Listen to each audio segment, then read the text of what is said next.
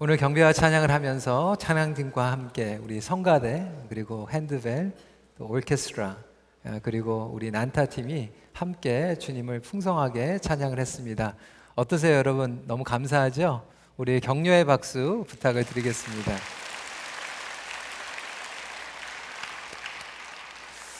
어, 너무 감동의 찬양을 올려드릴 수가 있었고 제 생각 같아서는 매주 좀 그렇게 했으면 좋겠는데 벌써 놀라시네.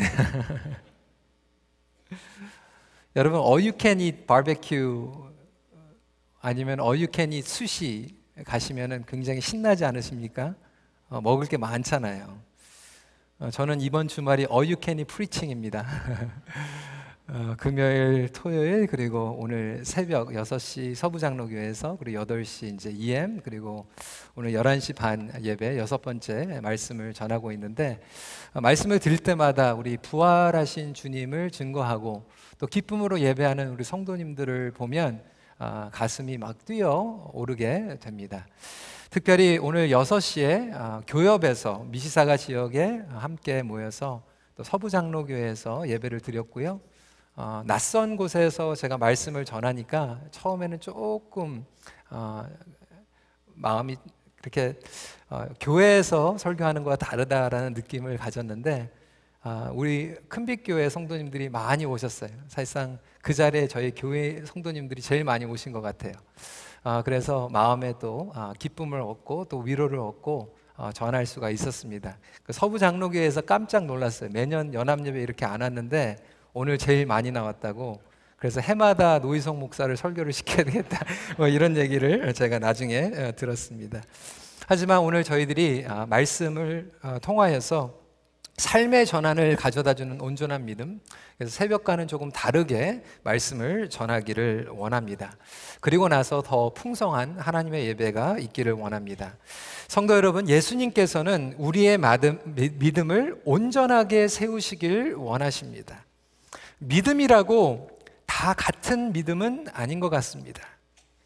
부활하신 예수님을 만나기 전에 제자들의 믿음은 어떻게 보면 눈에 보이는 것을 의지하는 믿음이었습니다. 단지 예수님의 가르침 가운데서 은혜 받고 감동받고 또 섬기고 또 보람을 느끼는 그러한 믿음이었던 것이죠. 주님께서 말씀하시는 온전한 믿음은 그렇게 우리가 감동받고 며칠 동안 섬기다가 그만두는 그러한 믿음이 아니고 예수 그리스도의 십자가의 죽으심과 또한 부활하심을 믿는 그러한 믿음인 것입니다. 그래서 사도 바울은 이 부활 신앙에 대해서 계속해서 강조하고 있고 부활을 믿지 않는 믿음은 헛된 믿음이다라고 선포하고 있습니다. 고린도전서 15장 14절 말씀을 보면 그리스도께서 만일 다시 살아나지 못하셨으면 우리가 전파하는 것도 헛것이요 또 너희 믿음도 헛것이며라고 사도 바울은 이야기하고 있습니다. 사랑하는 성도 여러분, 여러분들의 믿음은 어떠한 믿음입니까? 단순히 예수님의 말씀을 들으면 아, 그래. 나도 그렇게 열심히 살아야지. 그렇게 작정을 하고 헌신을 하였다가 몇 달이 지나가면 흐지부지해지는 그러한 믿음입니까? 아니 어떤 분들은 예수님께서 십자가에 못 박혀 죽으신 것을 알기 때문에 그 은혜에 그냥 감사해서 어떻게든지 그것을 갚아보려고 내가 노력하는 그러한 신앙 가운데에서 죄책감과 무거움만 가지고 계시는 믿음입니까? 예수님께서 말씀하시는 것은 예수님의 그 말씀만을 듣고 가는 그 믿음도 한계가 있고 예수님께서 십자가에서 돌아가신 것을 믿고 가는 그 믿음도 한계가 있고 정령 저희들에게 원하는 믿음은 그것을 뛰어넘어 부활하신 예수님을 만나고 붙잡는 믿음을 갖기 원하시는 것입니다. 그래서 예수님께서는 부활하신 후에 제자들의 믿음을 온전케 하시길 원하셨던 거예요. 그래서 바로 하늘로 승천하시지 아니하시고 제자들에게 여러 번 나타나셨고 그들과 40일 동안 시간을 보내셨습니다. 왜 그러셨을까요? 목적은 분명했어요. 제자들의 믿음을 세우기 위하여, 온전케 하기 위하여였습니다. 사도행전 1장 33절 말씀. 그가 고난 받으신 후에 또한 그들에게 확실한 많은 증거로 친히 살아계심을 나타내사 40일 동안 그들에게 보이시며 하나님 나라의 일을 말씀하시니라.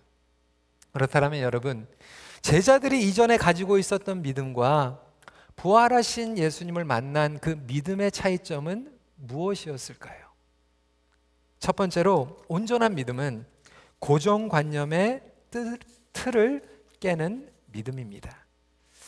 마가복음 16장 1절 말씀을 보면 막달라 마리아 그리고 야고보의 어머니 마리아 또 살로메가 예수님의 죽으신 몸에 향품을 바르기 위하여 안식 후에 첫날 무덤에 갔다고 기록하고 있습니다. 그 세 여인이 찾아갔을 때 예수님의 무덤은 이미 빈 무덤이었습니다. 예수님께서 부활하신 거예요. 지금 역사적인 사건이 벌어난 거예요. 제가 이 말씀을 읽으면서 참 궁금한 거는 역사적인 사건이 났는데 남자들은 다 어디 갔는지 모르겠어요. 여자들이 지금 부활하신 예수님의 소식을 듣고 막달라 마리아가 그것을 자신에게 보였다고 구절에서 기억하고 있죠. 기쁨으로 예수님께서 살아나셨다라고 달려가서 제자들에게 전한 거예요. 주님께서 부활하셨습니다. 제자들의 반응은 어땠을까요? 11절 말씀 같이 한번 읽어볼까요? 시작. 그들은 예수께서 살아나셨다는 것과 마리아에게 보이셨다는 것을 듣고도 믿지 아니하니라. 안 믿었어요. 그 후에 제자 둘에게 다시 부활하신 예수님께서 나타나셨지만 나머지 제자들의 반응도 마찬가지였어요. 13절 말씀입니다. 두 사람이 가서 남은 제자들에게 일렀으되 역시 믿지 아니하니라. 한 번도 아니고요. 한 번은 오케이 그러려니 할 텐데 지금 두 번이나 예수님께서 부활하시고 나타나시고 제자들이 이야기하고 있는데도 불구하고 못 믿고 있는 거예요. 이것을 지금 오늘 본문은 너무나도 중요하게 여기고 있기 때문에 강조해서 세 번이나 지금 반복하고 있습니다. 11절에, 13절에, 14절에. 여러분, 왜 이렇게 믿는 것이 어려웠을까요? 예수님께서 공생의 사역을 하시면서 제자들에게 자신이 부활이심을 이미 알려주셨어요. 요한복음 11장 25절에 나는 부활이요 생명이니라고 말씀하셨습니다. 죽은 나사로를 살리시까지 하셨던 그 예수님의 그 부활의 능력을 이미 제자들은 체험하였습니다. 또한 예수님께서는 십자가의 고난과 부활을 수차례 알려주셨어요. 너무나도 자세하게 알려주셨어요. 마태복음 20장 18절 19절 말씀을 보면 보라 우리가 예루살렘으로 올라가노니 예수님께서 너무 자세하게 알려주시는 거예요. 예루살렘으로 가느니 언제쯤 surprise 이게 아니라 예루살렘으로 올라가면 무슨 일이 있겠다고요? 인자가 대세장들과 서기관증들에게 넘겨짐에 그들이 죽이기로 결의하고 이방인들에게 넘겨주어 그를 조롱하고 채찍질하여 십자가에 못 박게 할 것이나 어떻게 된다고요? 제 3일에 살아나리라. 아니 이렇게 예수님께서 정확하게 자세하게 친절하게 번복하면서 가르쳐 주시고 나서 증인들이 나타나 가지고 예수님께서 부활하셨다라고 증거하고 있는데 제자들은 안 믿었더라. 아니 믿으려고 하질 않았어. 저는 개인적으로 이 대목이 얼마나 위로가 되는지 모릅니다. 예수님께서 그렇게 직접 말씀하셨는데도 안 믿어요. 그러니까 저 같은 사람이 전하면 오죽할까 막 이런 생각도 들고요. 여러분 우리가 믿음을 가지고 나아갈 때 사실 우리는 고정관념의 틀과 우리의 나름대로 만들어 버린 믿음의 틀을 가지고 신앙생활을 할 때가 많이 있습니다. 이것을 영어로 표현을 하면 selective perception이라고 얘기를 합니다. 선택적 지각이에요. 우리는 모두나 다 이러한 퍼셉션을 가지고 있어요. 아, 저 사람은 좋은 사람이야. 그럼 저 사람이 얘기하는 거는 좋게 느껴지는 거예요. 근데 저쪽에 있는 사람은 우리 편이 아니에요. 그러면 그쪽에서 얘기하는 것은 다 사실이 아닌 것 같이 우리는 셀렉티브하게 그것을 바라보게 됩니다. 들을 때는 이것을 selective listening이라고 얘기를 해요. 선택적인 경청이라고 얘기를 합니다. 그래서 우리가 듣고 싶은 것만 듣고 듣고 싶지 않는 것들은 듣지 않는 거예요. 밀어내는 거예요. 걸러내는 거예요. 이것을 selective listening이라고 얘기를 합니다. 제가 설교를 하면서 이걸 항상 느껴요. 설교를 한 30분, 35분 이렇게 했는데도 불구하고 나중에 마치면은 어느 분들은 아, 목사님 그 설교 다른 거는 기억이 안 나는데 아, 우리 남편한테 그 예화한 거 그거 너무 좋았어요. 다른 거는 안 들은 거예요. 그 셀렉티브하게 내가 좋아하는 것만 든 거예요. 어떤 분들은 말씀 가운데 하나님의 진리가 담겨져 있는데 그 한 말, 제가 이래봐도 중졸이잖아요, 한국에서. 그 grammar 하나 틀린 것 때문에 처음부터 끝까지 은혜를 못 받아요. 아, 그거 틀렸는데. 그 selective listening이에요. 우리가 주일날 세 번, 네 번 반복으로 광고를 해도 못 들었다고 하시는 분들이 있어요. 그 selective listening이에요. 여러분, selective perception이 있고 selective listening이 있는 것 같이 믿음도요, selective faith가 있어요. 우리가 하나님을 믿을 때 이 성경을 가지고 틀을 만들고 이 성경 가운데서 그 기초 가운데서 하나님을 알아가는 것이 아니라 우리는 성경을 읽기 전에 예배를 드리기 전에 내가 이미 나의 고정관념과 틀을 가지고 하나님 앞에 예배 드린다고 한다는 거예요. 그리고 나서 내가 가지고 있는 그 고정관념과 그 틀에 하나님을 끼워 맞추려고 합니다. 기도를 할 때도 내가 이미 틀을 가지고 기도를 하는 거예요. 내가 기도를 하면 하나님께서 이렇게 역사하셔야 되는 거예요. 하나님께서 그렇게 들어주시지 않으면 하나님 살아계십니까? 하나님 저를 사랑하시지 않네요. 이렇게 우리는 결론을 내려버립니다. 여러분, 믿음이 다 똑같은 믿음이 아니라는 거예요. 얼마나 우리가 복잡하게 만들어 버렸는지 우리가 하나님을 말씀에 기초한 하나님을 바라보는 것이 아니라 부활의 하나님을 바라보는 것이 아니라 그냥 내가 원하는 편하는 대로 끼워 맞춘 하나님. 마침 스타벅스 커피집에 커피를 마시러 가면 Can I have a skinny vanilla latte, extra hot, non-fat, no foam? 뭐 이렇게 복잡하죠. 우리가 믿음을 생활을 할 때도 그렇게 하는 거예요. 설교 말씀은 은혜롭게 순종은 얘기하지 말고 귀찮은 건 싫고 성도와 교제는 싫고 목장에서 챙기는 거는 받고 싶고 selective commitment, selective faith. 예수님께서는 이것을 마음이 완악한 것이라고 책망하고 계십니다. 14절 말씀입니다. 예수께서 그들에게 나타나서 그들의 믿음 없는 것과 마음이 완악한 것을 꾸짖으시니 이는 자기가 살아난 것을 본 자들의 말을 믿지 아니함일러라. 왜 완악하다는 표현을 썼을까요? 그들은 예수님의 기적을 목격했고요. 최고의 제자 훈련 받았어요. 최고의 설교를 들었어요. 저희 이엠한테도 제가 그렇게 얘기했어요. 뭐존 파이퍼 목사님 그리고 팀 켈러 목사님이 우리 교회에서 담임으로 설교하시면은 우리 신앙이 그냥 확 전환점이 일어날 것 같아요. 여러분 인터넷에 들어가 가지고 한국에 제일 설교 잘하신다는 목사님 그 설교 2년 3년 매주 들으면서 여러분들의 인생이 뒤바뀌어졌습니까?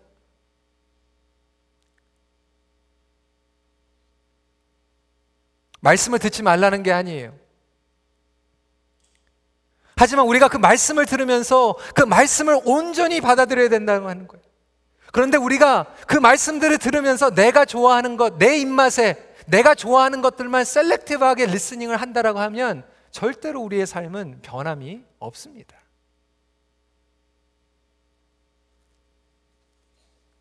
때로는 우리가 예수님을 따르지만 도덕적인 예수님을 믿어요.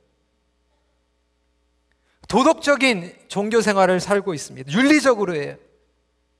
캐나다의 어느 자유주의의 그 진보적이고 자유주의인 그 교회에서 장로로 계시는 분과 제가 한번 대화를 나누는데 그분이 그렇게 얘기를 하더라고요. 내가 예수를 따르는 이유는, 이유는 그 티칭, 그 가르침이 너무나도 좋아서. 우리를 위해서 희생하셔서. 근데 부활은 아, 그 그냥 영적으로 그냥 상징적으로 부활한 거지. 어떻게 죽은 사람이 부활할 수가 있겠습니까? 혹시 저와 여러분들도 그러한 신앙 가운데 머물러 있지는 않습니까? 예수님께서는 그러한 믿음을 책망하신 것입니다. 우리의 잘못된 고정관념의 틀은 부활하신 예수 그리스도를 만남으로 깨어지게 됩니다.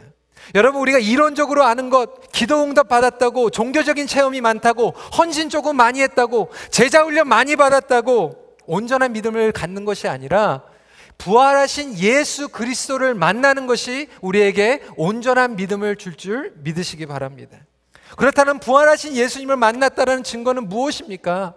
오늘 본문에 나와 있지는 않지만 부활하신 예수님은 제자들에게 두려워서 떨고 있는데 평강을 주셨어요. 부활하신 예수님은 두려워하고 있는 그 제자들에게 가가지고 그래 너희들은 틀렸어.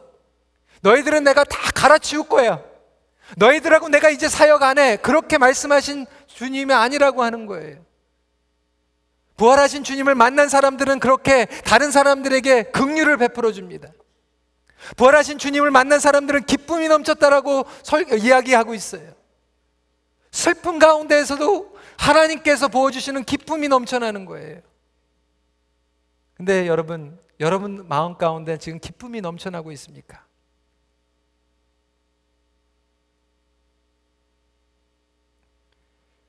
신앙생활 1년 차하고 10년 차하고 10년 차하고 20년 차하고 20년 차하고 30년 차하고 점점 시간이 지나갈수록 기쁨이 더 충만해야 되는 게 아닙니까? 부활하신 주님 가운데에서 신앙생활 하면 기쁨이 충만해야 되는데 왜 오늘날 교회에서는 1년짜리보다 10년 차이가 더 찡그리고 있고 왜 10년 차이보다 20년 종교 생, 교회 생활 하면서 더 인상이 찌푸려집니까? 왜 교회 공동체 안에서 이렇게 쓴 조직이 되어가고 있습니까? 부활하신 예수님을 믿고 섬기지 않고 그냥 그 말씀대로 내가 한번 해봐야지. 아, 그래 예수님께서 희생하셨으니까 나도 조금 갚아봐야지. 여러분 갚는 것도요. 여러분 못 갚습니다. 그리고 갚는 것도 한두 번이지 언제까지 그걸 여러분들의 힘으로 갚을 수 있다고 생각하십니까? 여러분 부활하신 주님을 만나면 우리가 성령 충만을 받고 그것을 뛰어넘어서 주님 앞에 평강과 기쁨을 누릴 줄 믿으시기 바랍니다. 그것이 부활하신 주님을 믿은 그 믿음의 증거입니다. 어느 신학자는 이렇게 얘기했어요. 오늘날 교회의 문제는 좌석이 비워져 있는 것이 아니라 믿음이 비워져 있기 때문이라는 이야기를 들은 적이 있습니다. 좌식, 좌, 좌석이 비워져 있는 게 아니라 믿음이 비워져 있다는 거예요.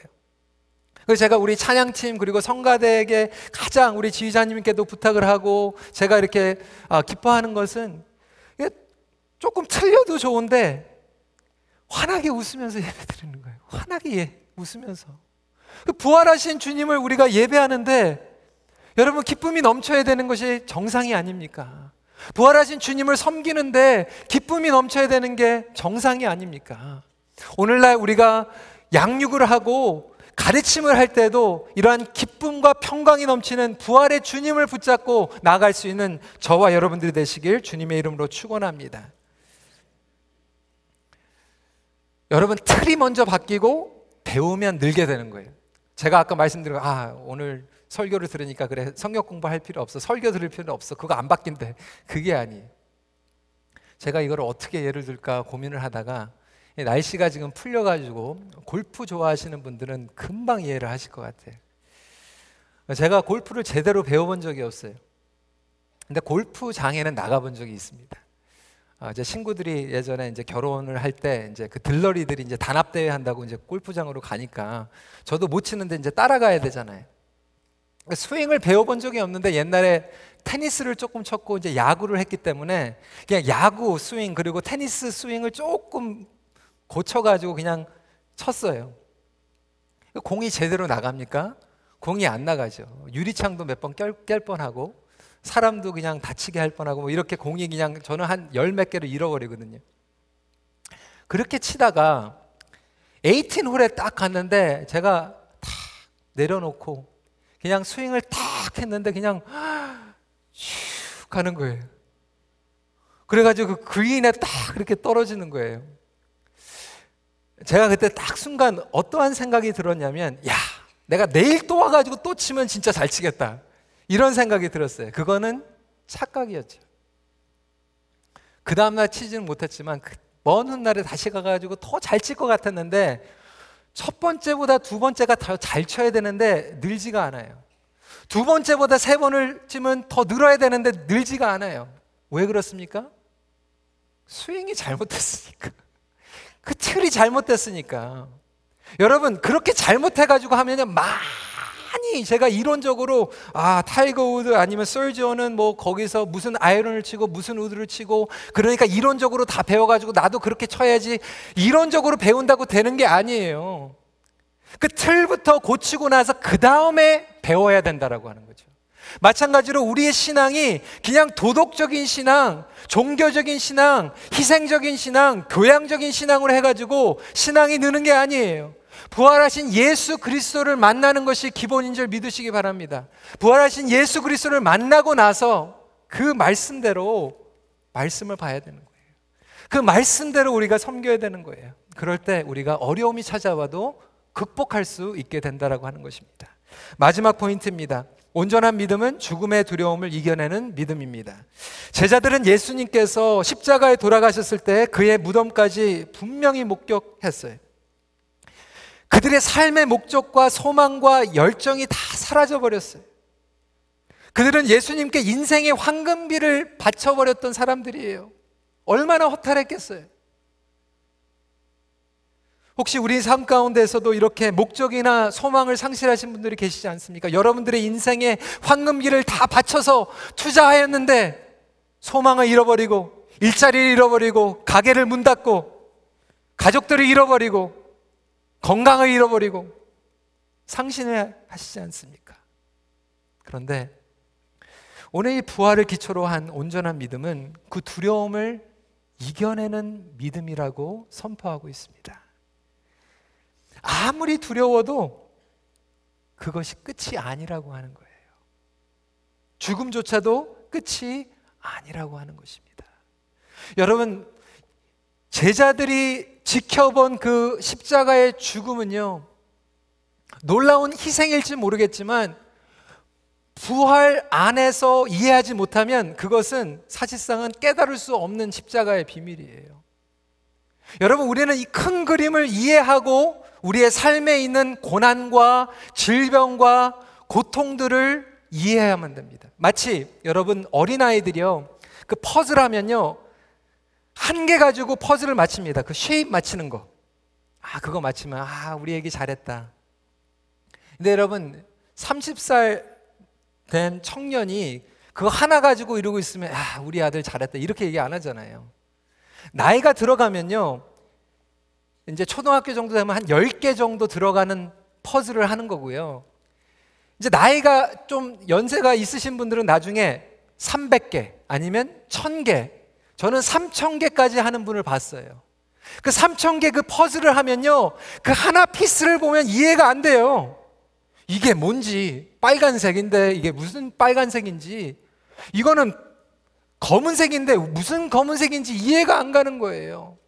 그런데 그 전체의 그 piece, 의 퍼즐의 그림을 볼 때 그 한 가지의 그 조각이 무엇을 의미하는지 깨닫게 됩니다.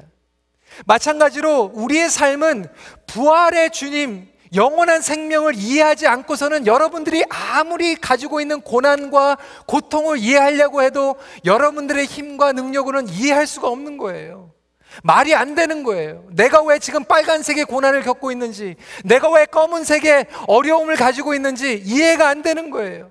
그런데 부활을 깨달을 때, 부활하신 주님께서 우리의 삶 가운데에서 고난도 있었고, 질병도 있었고, 죽음도 있었지만, 부활하신 주님께서 우리도 그렇게 부활의 소망을 주신다라는 것을 믿을 수 있는 저와 여러분들이 되시길 주님의 이름으로 축원합니다. 이것이 부활의 능력입니다. 16절 말씀. 믿고 세례를 받는 사람은 구원을 얻을 것이요. 믿지 않는 사람은 정죄를 받으리라. 우리가 만들어낸 그 믿음이 아니라 부활하신 예수 그리스도를 믿는 것. 그렇다면 여러분 무엇 때문에 두려워 앉아 계십니까?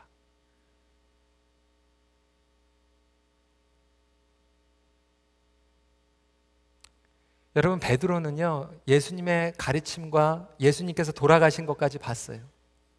근데 거기까지 가니까요 그냥 제자리로 가요. 옛 모습으로 가고요 실패해서 일어나지를 못해요. 베드로가 일어날 수 있었던 것은 더 좋은 감동이 와서가 아니라 부활하신 주님을 만났기 때문에 그냥 일어난 거예요. 사랑하는 성도 여러분, 부활하신 주님을 믿으십니까? 죽음이 끝이 아닌 것을 믿으십니까? 여러분의 고난과 질병이 끝이 아닌 것을 믿으십니까? 그러면 부활하신 주님을 믿으시고 일어나시길 주님의 이름으로 축원합니다. 여러분들의 믿음의 정거장은 무엇입니까? 오늘 말씀을 정리하면서 우리의 정거장에 따라서 우리의 생각과 자세가 바뀌게 됩니다. 죽음이 정거장입니까? 부활이 정거장입니까? 몇 달 전에요. 우리 12월 달에 로체스터 GKYM을 마치고 리더십이 평가회를 해야 돼서 마이애미에 2월 달에 다녀왔습니다. 마이애미는 처음 다녀왔어요. 1박 2일로 잠깐 갔다 왔습니다. 토론토에는 그냥 눈이 펑펑 내려오고 있는데 저는 이제 마이애미에 이제 처음 가니까 궁금하잖아요. 날씨가 어떤지. 딱 그 Weather Network를 딱 보니까 20도가 넘는 거예요. 써니 핫. 딱 이렇게 나오는 거예요. 아니 토론토에서는 눈이 펑펑 내리고 있는데 제가 믿음이 너무 좋아가지고 티셔츠를 싸가지고 그리고 겨울 자켓을 차에다가 놔두고 비행기를 타고 갔습니다. 제가 만약에 알라스카로 간다고 했었으면 가방을 다르게 챙겼을 거예요. 짐을 다르게 쌌을 거예요. 옷을 다르게 가지고 갔을 거예요. 제가 가고 있는 그 데스티네이션 정거장에 따라서 저의 믿음과 저의 생각과 자세가 달라진다라고 하는 것입니다. 여러분 삶이 죽음이 끝이라고 하면 그분과 부활의 끝이라고 하는 분과 믿음은 같은 방향으로 가고 있는데 전혀 다르다고 하는 거예요. 야로슬라브 펠리카는 이렇게 얘기했습니다. 그리스도가 살아나셨다면 그 외에 어떤 것도 중요하지 않다. 또한 그리스도가 살아나시지 않았다면 그 어떤 것도 소용없다. 성도 여러분, 여러분들이 가지고 계시는 믿음은 어떠한 믿음입니까? 예수 그리스도의 부활은 역사의 전환점이었습니다. 그렇다면 당연히 우리의 삶에도 온전한 변화를 일으킬 것입니다. 부활하신 예수 그리스도를 온전히 믿음으로 삶의 전환점을 경험하십시오. 우리 같이 기도하겠습니다.